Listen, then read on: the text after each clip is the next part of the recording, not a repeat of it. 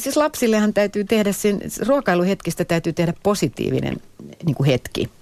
Et Yksi, yksi ensinnäkin yksi tärkeä asia on se, että ruokapöydän ympärillä ja ruokapöydässä ei otettaisi puheeksi kaikenlaista negatiivista, mikä helposti, kun se on se hetki, jolloin perhe on yhdessä. Mm. Monessa perheessä ainoa hetki telkkarin lisäksi.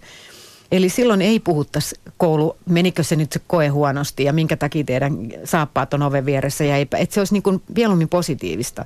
Ja siinähän voisi ottaa ihan semmoisen niin pienen kasvatusaspektin siinä mielessä, että tehtäisiin kotonakin muitakin kuin ihan niitä perus suomalaisia ruokia. Ja, ja ihan se riski yhdessä lasten kanssa, että tuleeko siitä mitään. Vaikka ottaa keittokirjan minkä tahansa ja päättää, että nyt tehdään vaikkapa nyt ta- taimaalaista ruokaa yhdessä tässä. Että lapset tulee niin kuin mukaan muihinkin makumaailmoihin kuin vaan siihen meidän omaan, mikä sinänsä on ihan hyvä.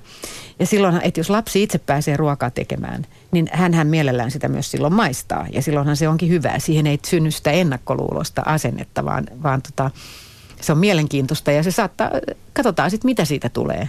Mutta lapsen niin kun makuaistin kehittäminen on kyllä todella tärkeä. Ja se olisi, se olisi niin kuin osa kasvatusta samalla tavalla kuin pöytätapojen kasvatus ja miten haarukkaa ja veistä pidetään kädessä. Ja, että ne on semmoisia valmiuksia, mitä täytyisi lapselle antaa, koska maailma voi tuoda tullessaan vaikka presidentillisen kutsun.